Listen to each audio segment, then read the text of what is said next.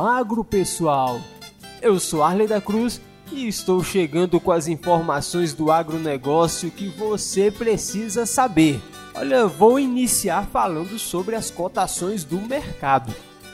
O litro do leite custa R$ 1,97 a versão qualidade em Goiás. Suíno vivo vale R$ 5,80 o quilo. Suíno carcaça vale R$ 8,10. Agora a cotação do frango vivo está sendo comercializado a R$ 4,60 o quilo. Congelado vale R$ 6,10.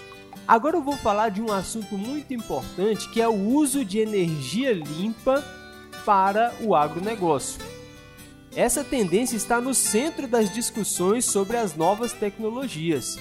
Para vocês terem uma ideia, ainda neste ano, a New Holland dará um passo importante nesse sentido.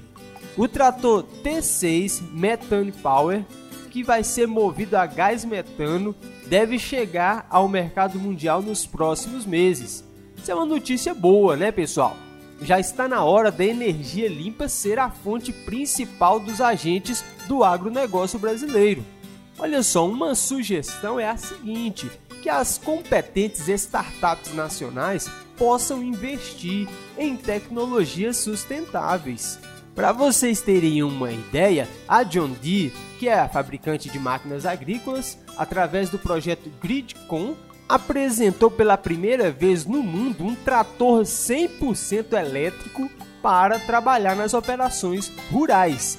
Esse é o futuro, que as energias renováveis sejam usadas tanto nas máquinas como nos implementos agrícolas para que o mundo possa ser protegido da poluição e que o agronegócio, mais uma vez, dê o exemplo nesse sentido.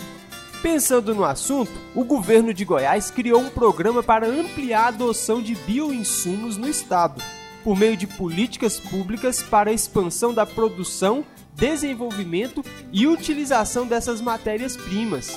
Em nota, a pasta diz que um projeto de lei da Secretaria de Agricultura, Pecuária e Abastecimento, a SEAPA, foi encaminhado para apreciação na Assembleia Legislativa no mês de março. O objetivo, segundo a secretaria, é promover o uso de tecnologias e sistemas de produção sustentáveis. O projeto também inclui a formação de parcerias com órgãos e entidades públicas e privadas, também a oferta de crédito e acesso a instrumentos econômicos para a produção e utilização de bioinsumos, a SEAPA será responsável pela coordenação do programa e deve atuar no fomento ao desenvolvimento de pesquisas, processos e tecnologias e na promoção de capacitação e treinamento para orientar sobre boas práticas de produção, armazenamento e utilização de bioinsumos. O secretário de Agricultura, Antônio Carlos de Souza Lima Neto, diz no comunicado que o Estado deve criar também um mapa estadual da sustentabilidade com o fim de sistematizar os dados de produção e consumo de bioinsumos e também avaliar o cumprimento dos objetivos do programa. Estamos passando por um momento de evolução, com cobrança maior do uso de produtos, processos e tecnologias que sejam sustentáveis, sem interferir de forma negativa no meio ambiente. Por isso é preciso uma mudança de comportamento que reflita nas cadeias produtivas afirmou o secretário.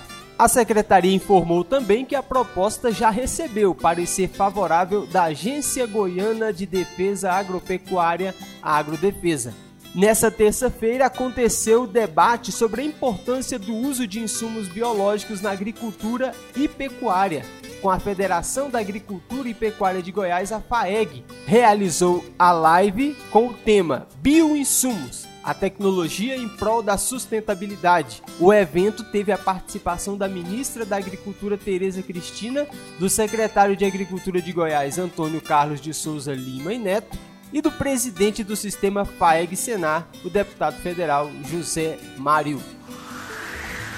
Vamos agora com a previsão do tempo? A previsão de temporal em todas as capitais do Centro-Oeste e no Distrito Federal. No sul de Goiás estão previstos os maiores volumes acumulados. A temperatura mínima aqui no entorno de Brasília fica em 18 e a máxima em 24 graus. A umidade relativa do ar deve ficar em média em 58%. E o volume de chuva previsto pode alcançar os 34 milímetros. Agradeço a você que acompanhou mais uma vez esse informativo do agronegócio e saiba que queremos levar a melhor informação para você. O programa de hoje fica disponível no YouTube, no Instagram, no Facebook e no site da Rede Lusiânia. Porque se está no agro, está no Destaca Agro.